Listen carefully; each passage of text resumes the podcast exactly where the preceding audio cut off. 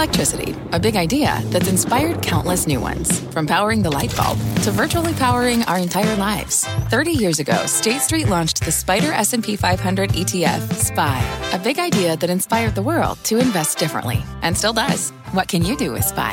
Before investing, consider the fund's investment objectives, risks, charges, and expenses. Visit ssga.com for a prospectus containing this and other information. Read it carefully before investing. SPY is subject to risks similar to those of stocks. All ETFs are subject to risk, including possible loss of principal. Alps Distributors Inc. Distributor.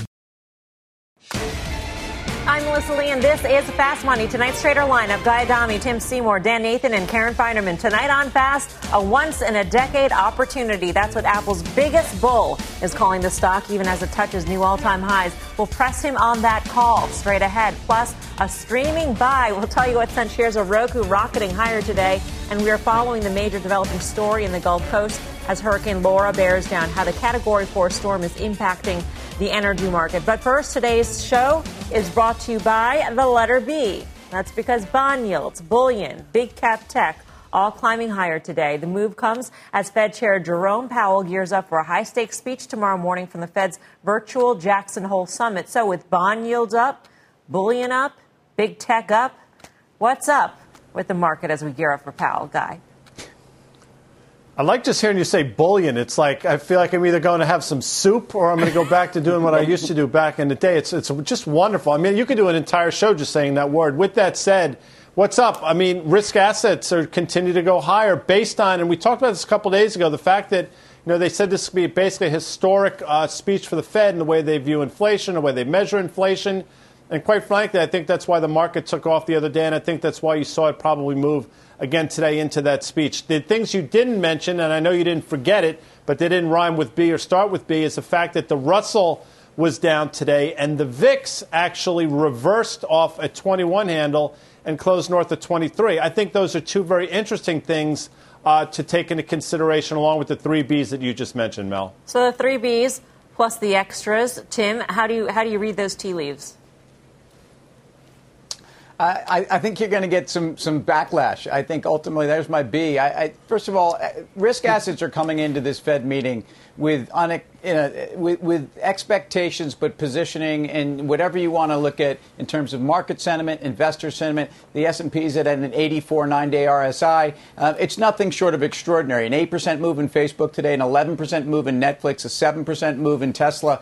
Uh, you've gotten to a place where this whole idea of that the Fed is always your friend is something that's going to come back and bite the Fed because the minute they're going to have to change even a little bit of course here, it's going to be nasty, nasty. So we said this yesterday. It, it's about uh, the Fed's communication about what inflation uh, should be for them. Are they going with this symmetry, which means that they could actually overshoot and would give people a lot of sense that the Fed is going to still uh, be their friend? But that's that's what this comes down to. And if you look at where markets are, the extraordinary thing is for for all the runs that we've had in this uh, COVID 19 of liquidity, stimulus, and market momentum this feels about as frothy as it can get. So going into this, I don't think bond yields have pulled back. I mean, yeah, I know it was nice for our alliteration today, but bond yields uh, are off about seven bips in the last week. Um, gold, which had pulled back off of record highs, was probably due to rally a little bit. I think the most important thing is the Fed uh, trying to give themselves some opportunity to change policy at some point but it's not going to be tomorrow. I know it was misleading, but it, we did say bond yields were up, not bonds were up. So we were mm-hmm. acknowledging the fact no, that. I know. Yeah, I, yeah, okay. I know. Uh, yeah, yeah. No, I mean, I thought maybe because bonds start with a B, but bond yield is sort of like a backdoor way of getting bond yields in. Anyway, Karen, you actually think that there is inflation. I mean, we are expecting Jerome Powell to address that issue yeah. and potentially say that that the Fed will allow inflation to run hotter for a little bit longer than the Fed has uh, in the past or, or has by mandate. Um, there is inflation, though, out there, you see?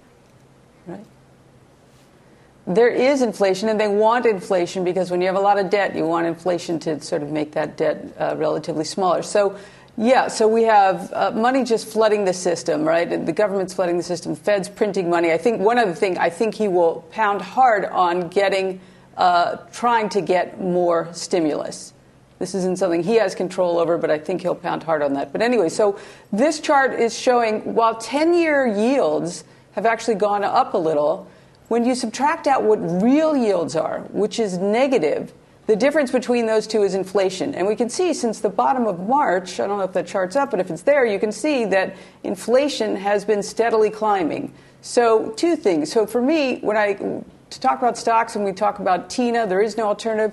I don't want to own cash. Purchasing power of cash is going down, and that's why we see the B from bullion going up, Bitcoin, just to add another B to the, to the mix there. And then the other thing going on is that equity risk premiums are coming down, meaning the excess return one should get for owning a stock is, is coming down. And so that means the PE multiple is going up. The lower the equity risk premium number is, the higher the PE multiple. And that's also what's driving stocks. I, I just can't imagine that with all of these giant stocks going up so much today, that something happened so unique in each of them today that was more important than this much bigger macro issue of equity risk premiums coming down. So that's what I think is going on today, and I think uh, Powell will see dovish, dovish, and pounding the table for more stimulus from Congress. That was like a multi layered trade school right there by Karen Finerman. Dan Nathan? yeah, well, so here's my letter B word. It starts with bull and ends with the word it. Um, I think what's going on here is a bit insane. When you talk about, you know, Salesforce.com, it's a phenomenal company. We talked about it two days ago, being added to the Dow Jones Industrial Average. It gapped up 5% on that news. Expectations were high into the print. They put up a big quarter after actually what was a lackluster quarter the prior quarter. And you have this stock up 26%. It's gained $50 billion in market cap like that. It's not particularly normal to see that sort of price action. And it just speaks to the kind of environment we're in. I mean, there was panic buying in stocks like Facebook. Tim mentioned Netflix, Adobe, anything that has SaaS related to it. Um, I just don't know how you can pull forward this much expectation, this much business in the middle of a pandemic, in the middle of a, a, a very deep recession, and say to yourself, this is going to end particularly well. We had $165 in S&P earnings last year. We're going to have maybe 130 this year, and I think estimates are for 165 next year. It's trading at about 20 times forward. That is very expensive for the S&P 500. I don't mean to say that that is a reason to sell it here, but the behavior that we're seeing on multiple levels in the stock market um, don't make a lot of sense here. And I'll just make one last point to guys gold. I mean, when Karen, that was a great trade school. If you think inflation's going up and yields are going to stay low, then you got to buy gold here. So that bounce off that uptrend from March is the way to play, um, or at least one way to diversify your portfolio in the GLD. So, Guy, it sounds like all these things put together really point to B for bubble. or or B for blood pressure because mine continues to go up because each day I just find myself watching and, and you know it, it, does. I mean, my blood pressure is rising. I'm in an age now I have to be concerned about those things, and maybe I should just relax a little bit. But uh, is it a bubble? I mean, listen, the one thing that Warren Buffett has watched o- over all the different metrics and indices and, and ways to look at the market is this market cap over GDP. And each day, that numerator continues to go up. And regardless of what you think about the economy, it's either the same or it goes down in terms of the denominator. And you're talking about a number that, you know, typically is excessive in the 150s, now approaching 180%. So you explain to me how this isn't a bubble just in terms of that metric alone it's really fascinating to watch. But you know, again, I, I, I clearly get what's going on. I, you know, Jerome Powell has an interesting dance to do tomorrow. But you know, Karen made a good point. By the way, but and I think she would agree with this. It's not the Fed's job to help us deal with our uh, debt problems. So, but clearly that seems to be one of the mandates right now. All right. By the way, we've got full coverage of the Jackson Hole Virtual Symposium. A huge lineup coming your way. It all kicks off tomorrow, continues into Friday, right here on CNBC. Switching gears here, a new CNBC States of Play poll showing President Trump's approval rating is getting a bump in some key battleground states. Ylan Mui's got the details. Ylan. Well, that's one more B for you, Melissa. Bump, a Trump bump. President Trump seeing a bounce in our polling. Um, that's due in large part to more optimism about the economy. We surveyed likely voters across six key swing states and with Change Research, and what we found was that 48% of them say they now approve of President Trump's performance. That's up three points from his low in July. 47% gave him a thumbs up on the job market. And the improvement in his numbers come as economic sentiment is starting to turn around. 40% of likely voters have a positive outlook on the economy. That means that they believe it's either excellent or good. A similar number, 41%, are positive on the job market.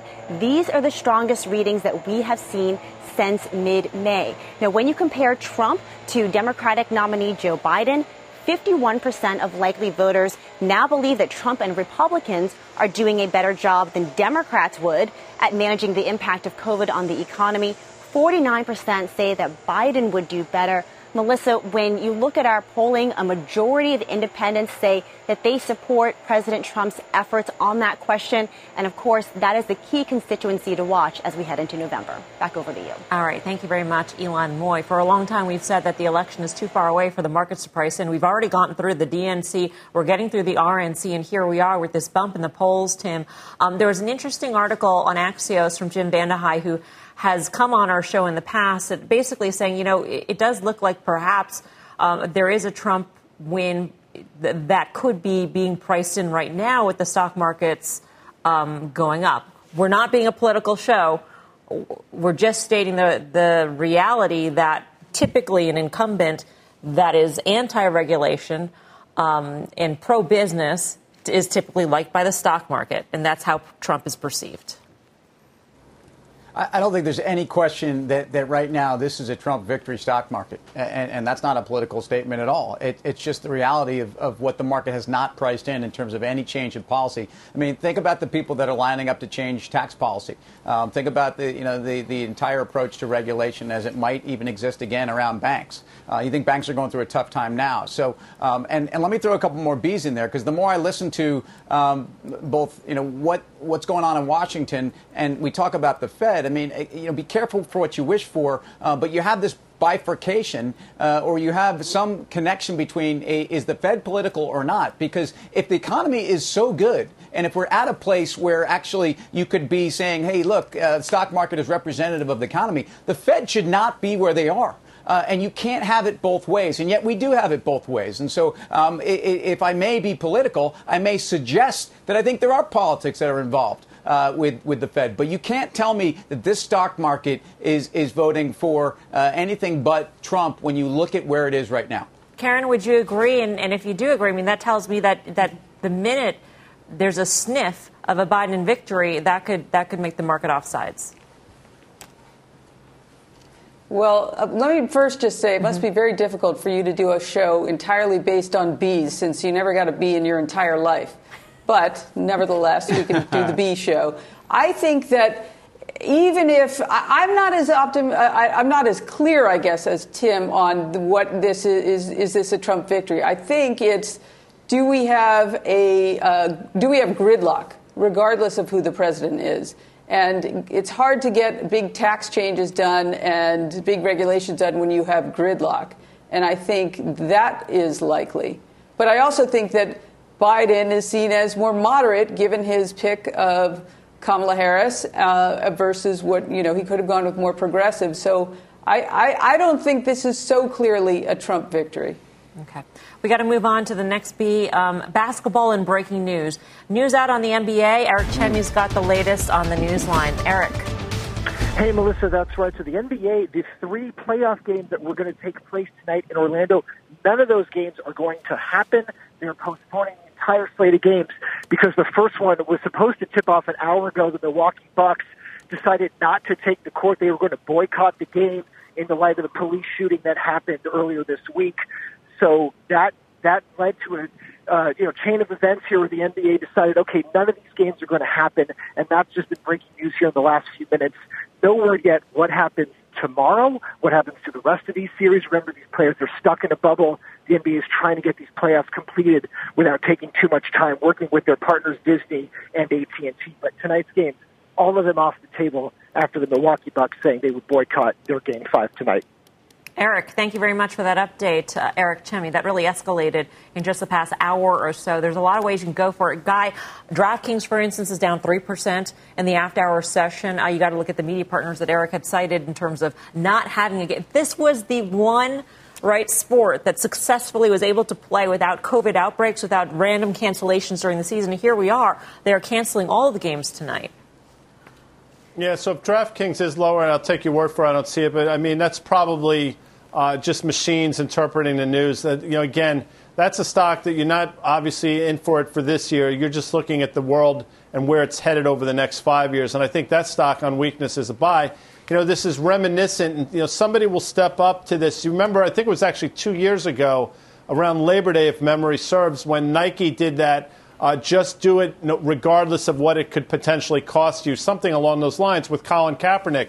And if you remember, the knee jerk reaction to the stock was lower. But as it turns out, and again, it's not political, but Nike was sort of ahead of that curve clearly, and that stock recovered for a lot of reasons. So, you know, if somebody steps up to the plate to back this in terms of uh, reinforce those things, and you see weakness on the back of it, uh, DraftKings is a separate issue, I understand, but these will be buying opportunities because I think, you know, people will come down on the right side of history. I think it was proven with Nike mm-hmm. two years ago. Dan, what's your extrapolation of this a bit of news here.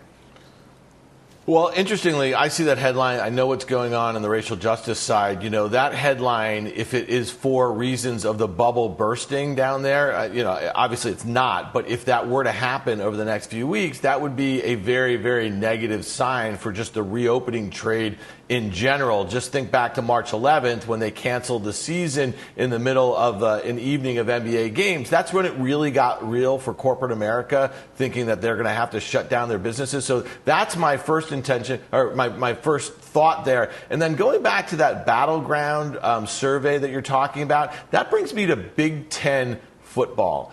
Take that battleground uh, survey again in a few weeks of those states in Michigan, in Pennsylvania, in Ohio, when they don't have college football on Saturdays, and that survey may read a little differently. So I know that we think is sport is just sport. It's big business. It's a way of life for a lot of people here, and I think it clearly reflects on the handling of the coronavirus and the subsequent lockdowns. And we're just seeing, we're continuing to see that the lack of visibility that we have for all of us going back to work. We're still sitting in our kitchens. For our schools, are they going to be going back to our kids, going to be going back to school? Are we ever going to sit in a stadium again and watch our football team? These are the things that I think the economy lacks visibility on. And you can look at any poll on any given day. But to me, I think really the, the referendum is going to be on November 3rd on how the administration dealt with this virus, and I don't think it's going to be particularly um, good for the administration. Tim?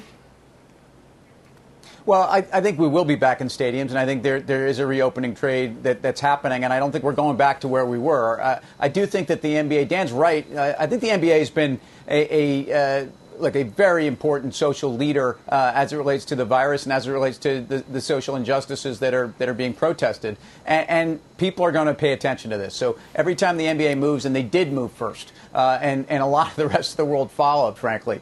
So um, this is this is a big moment. Um, having said that, uh, I think it's a temporary moment in terms of uh, identifying a place to stop and draw more attention. Uh, if you're a buyer of, of, DraftKings, you're buying this weakness. I, not only agree with Guy, and I'm long the stock. You are playing a secular trend. If, if you think that shutting down sports for a week or, or a month or even the rest of this season is going to derail what's going on with online gaming and sports betting, you're crazy. And, and look to the municipalities and, and how they need this revenue to actually at least start to fill some of the holes. So uh, I believe in this trend in terms of markets, uh, and I, do, I believe in online gambling. All right, we got more breaking news, and this time out of Washington, D.C. Let's get to Kayla Tausche for the latest. Kayla.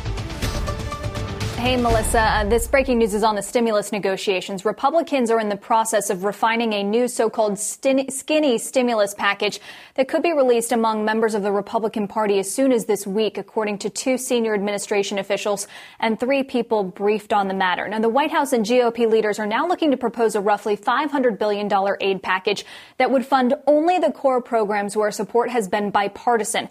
That includes expanded unemployment benefits, which one senior administration official official tells me could go as high as $400 a week, though that number has been moving in recent days. It would also fund a new authorization for PPP loans for small businesses, funding for schools, testings, and vaccines developed under Operation Warp Speed.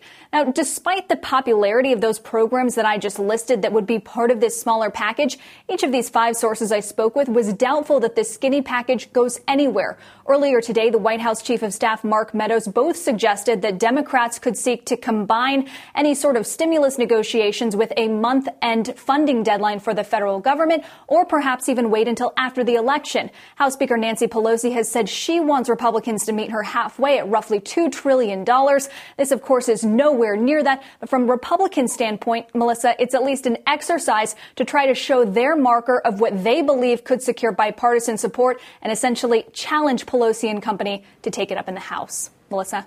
the politics behind this is amazing. Um, uh, Kayla, just quickly, in terms of it's not just the dollar amount. I suspect that perhaps Democrats are holding on for certain key planks of, of what had been in their proposal that they don't want to go forward with without. And I'm thinking funding for state and local governments. Is that something that, that Pelosi would be willing to go to the mats for? Uh, well, it would certainly seem like it. I mean, Republicans had proposed zero dollars for state and local governments. Democrats had wanted a trillion dollars. There's also this view behind the scenes, Melissa, where Democrats uh, have really wanted to wait until after the election to try to move any policy that just a few months ago had been seen as bipartisan. Rural broadband, drug pricing. Some of these items that had seen some legislative movement in recent months has now really gone quiet because they think that if they can wait until January or February, February, perhaps they could get an even higher dollar amount if there were a Democratic administration or perhaps a Democratic Senate. Uh, so there is really a sense of pencils down on the Democratic side of the aisle. Republicans aren't very optimistic, uh, but from what I'm hearing, they at least want to put this proposal out and say this is what we believe could pass on a bipartisan basis and challenge them to take it up. But Melissa, there's not much market support. There's not much hmm. political mm. pressure to do anything, yep. especially with coronavirus case counts numbers moving in the right direction. Yep, that and the stock market also going up in the right direction. Kayla, thank you. Kayla Tausche in Washington. Let's bring in Dan Suzuki, the Deputy Chief Investment Officer at Richard Bernstein Advisors. Dan, great to have you with us. Thanks for having me. Um, you and your firm have been sort of cautious of these markets for some time now, and I'm wondering, you know, how how painful is this to have, you know, big cap tech like we saw today just keep going, keep flying when when your emphasis right now is on sort of the value areas of the market? Well, what's interesting, Melissa, is that uh, you know we had we were cautious going into this year, uh, and that positioning you know served our portfolios well. But actually, since April, we've been what we've been doing is gradually adding back cyclicality. So we have been participating in the recovery in the markets and the economy at large. But we have been, to your point, doing it uh, in with the absence of, of the big tech names. We think that you know we're not the type of company that's going to chase crowded, uh, expensive names, and so you know I think that those names are getting more crowded and more expensive. And you know, when I look forward on the you know potential way that this recovery could go, one of two things is probably going to happen, right? You don't have to be uh, uh, a genius to think that either you'll get more stimulus and that this recovery uh, will continue, in which case you want to own cyclicals, right? And tech, what we found was so resilient due to the nature of this pandemic, is that they just have less operating leverage to recovery than some of these beaten down areas. On the flip side if things if things do get worse and we morph into more of a traditional recession, I think that that's where tech cyclicality, uh, which you know we haven't seen at all this year, may come through and surprise investors. Because think about you know you know we've seen Salesforce up today, but think about all these tech companies. What happens if we move into a more traditional recession and you see households and businesses have to slash their slash their budgets? So I think that um, you know from here to in some ways you could argue that they're damned if you do, damned if you don't.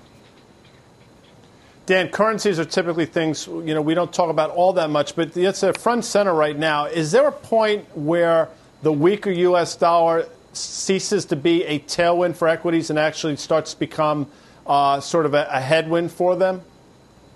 Yeah, I think. Uh, thanks for the question, guy. Yeah, I think that there is a point, but I think we're pretty far from that point. Typically, you know, if you we like to look at sort of the year-on-year numbers, and when you look at those year-on-year numbers, it's typically not till you see sort of a negative you know, you know, five to ten percent level, where it really starts to, you know, be a, a, a, noticeable negative for equity markets. I don't think we're there yet, um, but with something we're monitoring to see if that's the trajectory going to go, and some of that's going to be dependent on, uh, you know, the Fed policy. Dan, we were just having this discussion before about the markets and the political process. With the stock markets at record highs, do you think that this is the markets telegraphing the belief that um, there could be a Trump victory in the cards? Or do you think it's just simply too early to, to extrapolate that?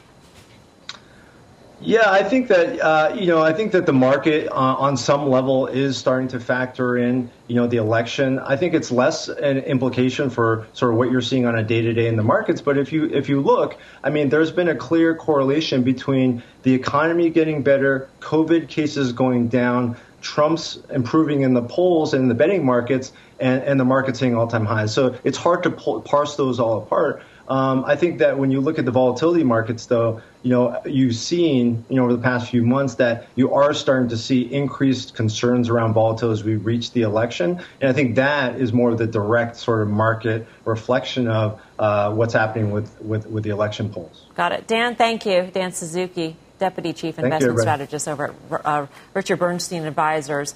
Um, by the way, we're following some more uh, developing stories here along the Gulf Coast this, coast this time. Evacuations are underway as Hurricane Laura gains strength. The major storm is now a Category 4 hurricane, packing winds of up to 140 miles an hour. It is expected to make landfall near the Texas Louisiana border within the coming hours. The storm could also have major impact on some energy operations along the Gulf course. Uh, co- Gulf Coast. I don't know why I keep saying course like golf course. I guess that's why. Um, so, what's amazing here, and we talked about this yesterday, Karen, is that the, the reaction in the energy markets is so muted. I mean, I guess that really tells you about the, the collapse in just demand globally for oil in general. Well, I, th- I think it's just, sorry, I mean, there too- is supply, right? There is oil around, but also. Oh, ahead, I'm sorry. Was, go ahead. Go ahead. Well, I just, I think that the. Um, so there is supply around, right? So um, it's not like a, a real tight um, supply demand dynamic, but also these things tend to be very short lived. So even if you see everyone, you know, rigs closing down and production stop for a little while, I think the market sort of sees right through it. Uh, did Flipper Russell want to get in, Guy? You know, it's amazing. I think what happens is, no, you know? It's somebody walks their dog this time every day, and my dogs get upset. I'm going to have to go out and have a chat with one of my neighbors because this clearly isn't working out. Shut up! that worked. Brilliant! that worked. Kinda. Oh. Anyway, back to the oil discussion. Oh, is that directed at me? Yes, I'm sorry, Mel. Because you didn't give me any trade. You only talked no, about your dog. No, I, no, I mentioned no. I mentioned this the other day. I think ten years ago, this is a huge story for energy because I think you would have had rigs out of service. It would have been down for a while. Would have been affecting supply. I don't think that's the same anymore. I think there's they've been retrofitted to a point where these storms don't really affect them all that much, and the supply delays have been muted. So I don't think energy is really the play. Karen mentioned it the other night.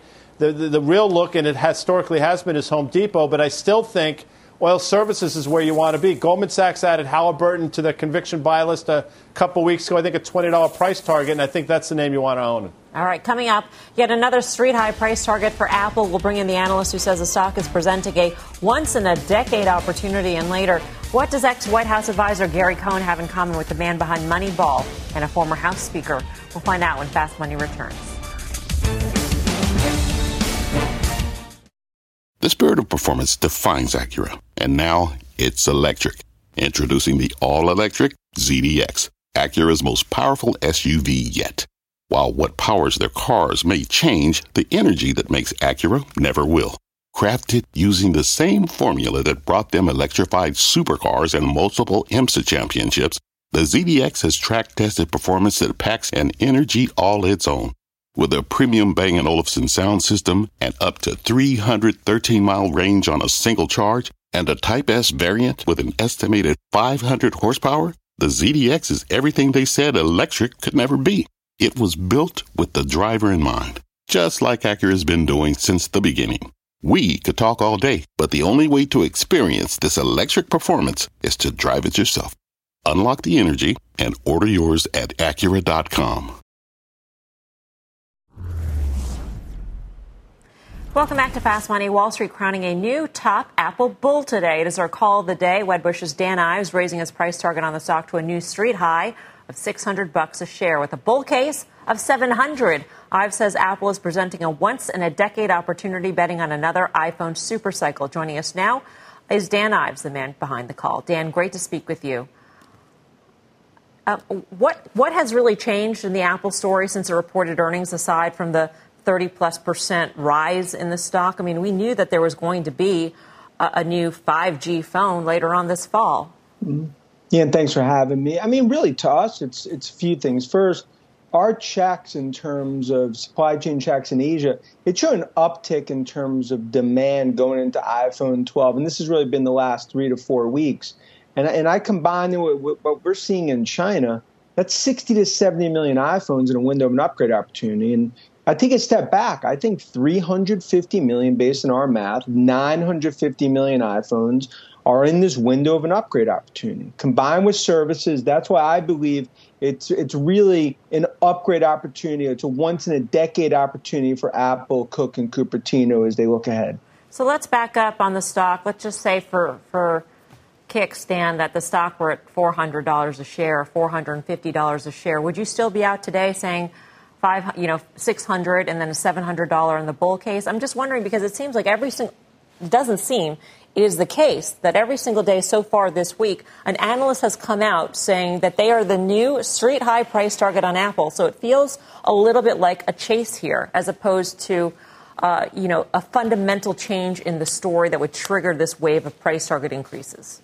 Sure, and it's a valid point. I mean, but we've been consistent with our thesis on Apple over the last few years, even going back 2014, 2015, in terms of this was going to be a re rating story. And part of why, even in the COVID storm, we've stayed steadfastly bullish, it's because of the services business. We think if you go back a year or two, Streets assigning a valuation 200 billion. Today we believe that's up to 900 billion. That's going to be annually a 70 to 80 billion dollar revenue stream as we go out in next 2 to 3 years. So to us it all comes back. If our supply chain checks and everything we see, and especially in China, if it shows a downtick, then we're, we're not here today making the call. Instead, to me, it's still a green light ahead a re-rating, and no doubt, a lot of haters out there as the stocks hit 300, 400, now 500. We in my opinion, I believe bull case a year from now, stock has a six in front of it. Hey Dan, so I, let's go with that because I like I agree with you on the services business. I think that alone could be almost a trillion dollar company. But the evolution of valuation seems to me the relative point here. Um, where do you have this stock on a 2022? Uh, because uh, you can make an argument it's at around 30 times based upon those numbers, and, and we we have a case where maybe we've had that once in a decade move, not from now going forward. The valuation for this company, um, it's no longer a hardware company. Now, for some other people, and we talked about this with Morgan Stanley earlier in the week, it's, it's relative to other uh, tech platforms and consumer platforms. So it's not even talked about um, in the services hardware mix. Yeah, but, but really, at the core, it, the core DNA continues to be the iPhone cycle in terms of iPhone 12. And that to me, that's the one-two punch. It is a super cycle in terms of what I've seen, not just in the 5G component, but in terms of that 350 of the 950 in a window of an upgrade opportunity. I view it as like this: two, three years out, this has potentially $25 of earnings power, $15 for the hardware business, and as well as in the wearables, $10 for the services business, and that's some of the parts. I can tell you from investor conversations, you know, over the last few months, that's the key and, and if you look in this storm, that services business, it's held up like a rock of Gibraltar, which has been a huge part of the bull thesis here that's really played out. Dan, great to speak with you. Thank you. Thanks for having me. Dan Ives of Wedbush with this call on Apple. Dan Nathan, what do you make of this call? Well, listen, you know, I don't blame analysts for chasing price here. He's obviously been very bullish on the stock, on the story, on just the whole ecosystem, the product evolution. Um, you know, so you got to continue to justify. No one likes to put a sell on a company like Apple, but when you have a situation where the stock has gained, you know, a half a trillion dollars in market cap since it last reported earnings, you have to say to yourself, whatever you think that super cycle is going to be in the fall for an upgrade of the iPhone, it's probably in the stock here. You've seen this panic buying here. I don't think it can continue like this. I don't think anyone expected it. That's why we see these analysts tripping over each other. But I'll just say this, you know, the China stuff is not out of the, the, you know we're not done with that okay and apple will be the last battle fought there. And they have lost market share in China in iPhones. If they don't grow market uh, share in iPhones, they don't grow services. And services is the thing that's vulnerable in China to the sort of backlash that they could get for what we're doing with TikTok or whatever. And then also in Europe. So we're going to see regulation of that app store. So I just don't think they're pricing in at 30 times forward um, any particular headwinds for this story. So, you know, all the power to him. He made a lot of headlines. He could be right for a while. I just don't. I don't think you trade this thing into their upgrade cycle because I don't think it's going to be a super cycle. All right, coming up, uh, shares of Box surging after its earnings report. We'll break down the numbers, bring you the trade when Fast Money returns.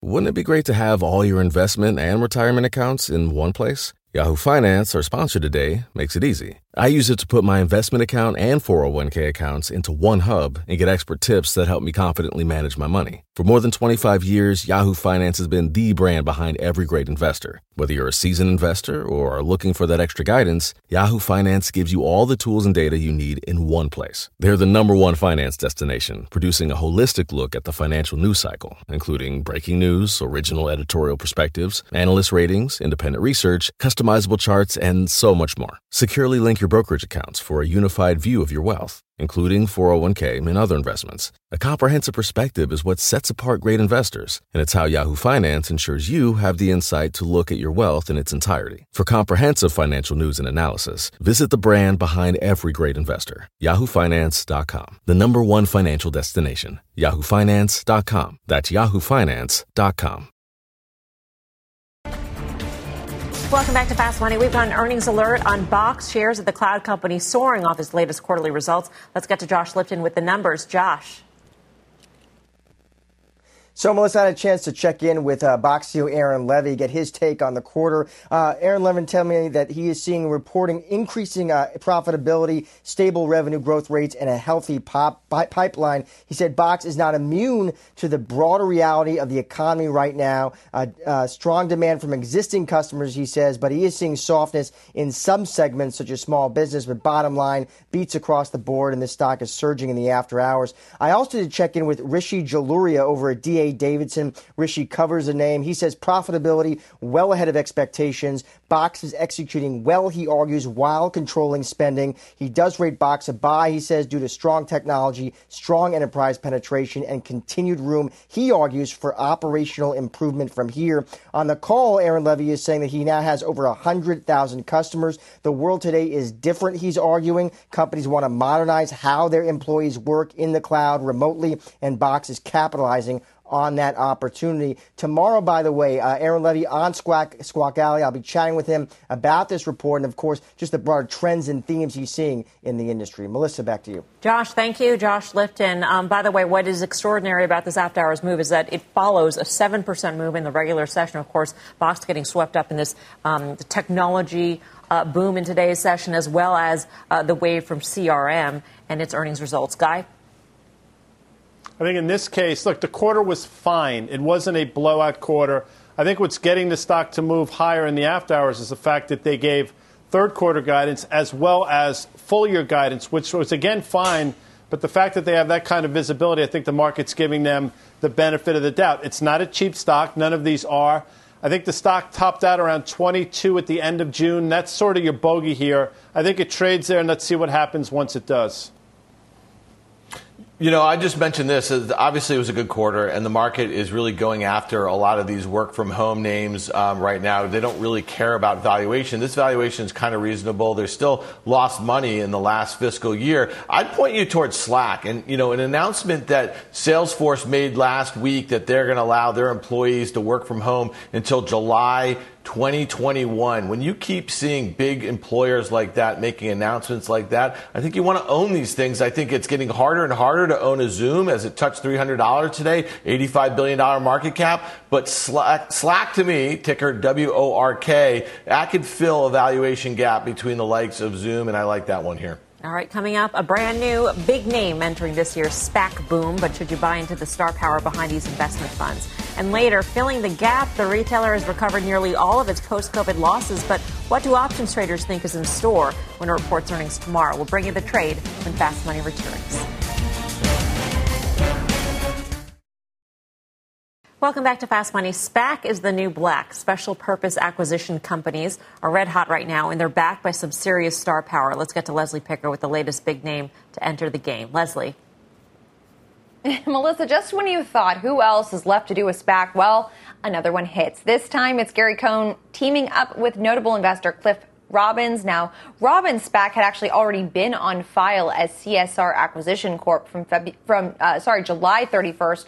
Then yesterday, the filing was amended with a new name, Cohn Robbins Holding Corp, and a new face, Gary Cohn, who will serve alongside Robbins as co-chairman of that SPAC. Now, they join a slew of other famous financiers who have launched SPACs recently. They include Bill Ackman, Chamath Palihapitiya, Jeff Smith, and Barry Sternlicht.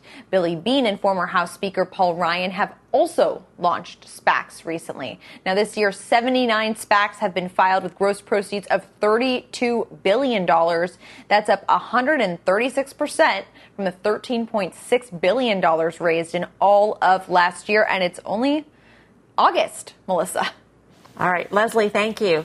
Leslie Picker. I thought it was interesting that uh, Credit Suisse is a sole book runner on Gary Cohn's SPAC, but uh, that, that was just me. Karen, in terms of uh, this, it used to be sort of a, a, shady backwater of finance, you know, a backdoor way of going public, and here we are um, with some very famous people, very famous investors, you know, legends perhaps, uh, going into the space. Right. It's still sort of a backdoor to an IPO, but um, that's actually that's what makes it appealing to the target companies. So um, this is a pool of money that um, investors um, believe that whoever the sponsor is, let's say Gary Cohn, can find something, and Cliff Robbins can find something in their area of expertise, a company to essentially bring public through a backdoor, and for the for the investor, they have a free look at that deal. So if you buy the shares on the offering, you have a look at whether or not you like that deal. If you don't like it, you could sell your shares back to the company.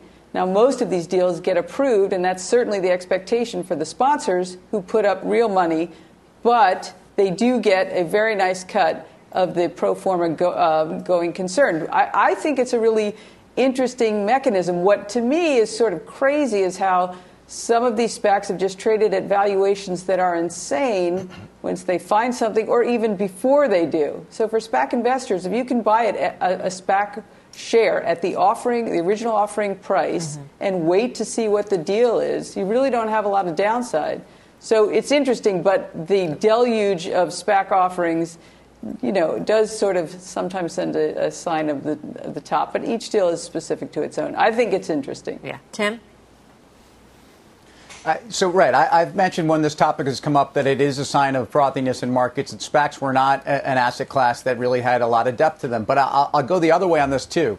Um, I will say, Karen alluded to this. If you're one of the M&A targets, this is a new way of doing M&A. And if you're if you're a seller, if you're a company that's being acquired, it's a chance to get liquidity right then and there, um, and also have a stake and, and carry on in the new entity. It also means that there's the the, the the preponderance, the, the dominance, the the uh, the increased liquidity in SPACs means you also have a case where the terms are getting better for the target companies. So right now, this is actually an environment as an investor in SPACs and as a company. SPACs are your friend, and, and I think there's competition among SPACs, and this is not going to end. This is going to continue as long as there's liquidity, uh, and it could be a very good thing. All right, coming up, both Roku and Netflix rallying today. Who are the traders siding with this in the streaming battle. We will reveal which stock is coming out on top. Plus, Gap gearing up for its earnings report. We'll tell you what's got options traders eyeing this stock. Much more fast money right after this.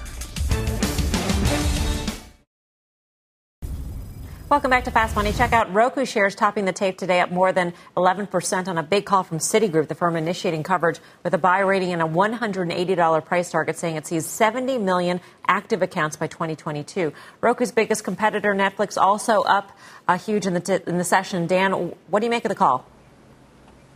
You know, I much prefer Netflix to Roku. I, I, mean, I understand his call. He sees them going from 40 million active users to 70 million to 125 in two years. That's fantastic growth, but that's if you believe that you need a hardware supported TV to access that content. I just don't believe that's the case going forward. I think most TVs will have that capability, and then it really is about the application and the user interface. Netflix has that covered, Hulu has that covered, Apple TV has that covered, Amazon has it covered. Uh, I just don't don't think you need Roku here. I wouldn't chase this one. It's not my cup of tea.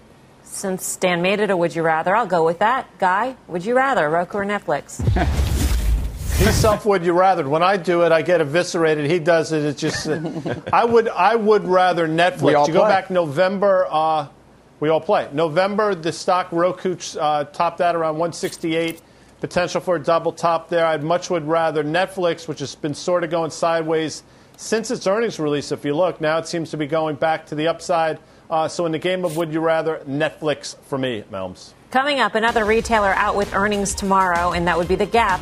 Option traders are buzzing about the stock. We'll break down why. And you're looking at our Cramer Cam. Jim is chatting with the CEO of 3M. You can catch that interview tonight, 6 p.m. Eastern Time. More fast money straight ahead.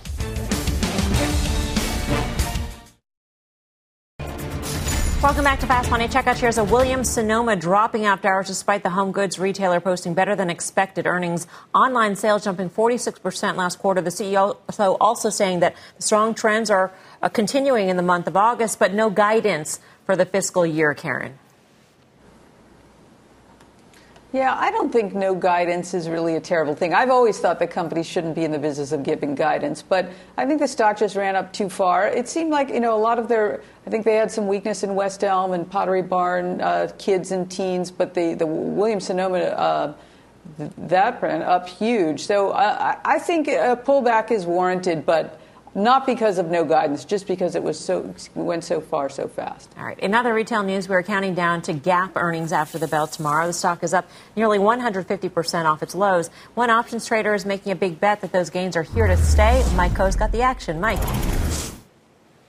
Hi there. Yes, so Gap Store has traded over two times its average daily options volume. Right now, the options market is implying a move of about 9.4% after they report earnings that's more than the 7.1% or so that they've averaged over the past eight quarters. Although I'll point out the company's taken on quite a lot of debt, so arguably they should be anticipating a bigger move. Although it was interesting to see that one of the larger trades we saw today was actually a sale of the weekly 14 and a half strike puts, despite the fact that the stock is now trading essentially where it began the beginning of the year. The seller of those puts is obviously willing to buy 300,000 shares of the stock at that 14 and a half dollar stock price. Now, Granted, that's a discount to where it closed today, but that does reflect some degree of confidence. And it could also, of course, be one of the 12.5% or so short interest looking to cover at those levels as well. But either way, we are seeing some positive signs despite the stock's strong rally already. All right, Mike, thanks. Good to see you for more options action. Uh, full show is Friday, 5.30 p.m. Eastern Time. Up next, final trades.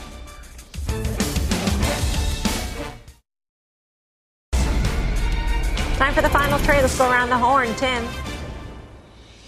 DraftKings came up earlier in the show. This is a secular play. They're the online gaming draft, excuse me, online sports betting leader. Uh, the Illinois initiative is now opening up. That's a huge opportunity. You stay with this name. Yeah, they pared their losses in the after hours. Dan?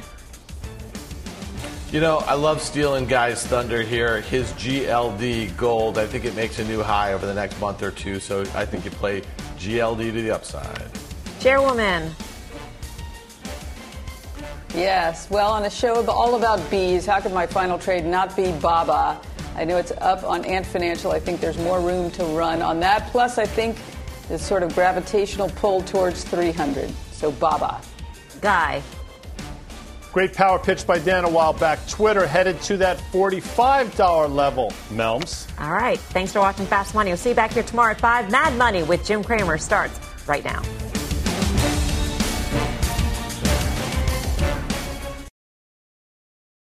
This podcast is supported by FedEx. Dear small and medium businesses, no one wants happy customers more than you do. That's why FedEx offers you picture proof of delivery, packageless and paperless returns, as well as weekend home delivery to 98% of the U.S. on Saturday and 50% on Sunday. See the FedEx service guide for delivery information. FedEx Ground service is also faster to more locations than UPS Ground. See what FedEx can do for your business. Absolutely, positively FedEx.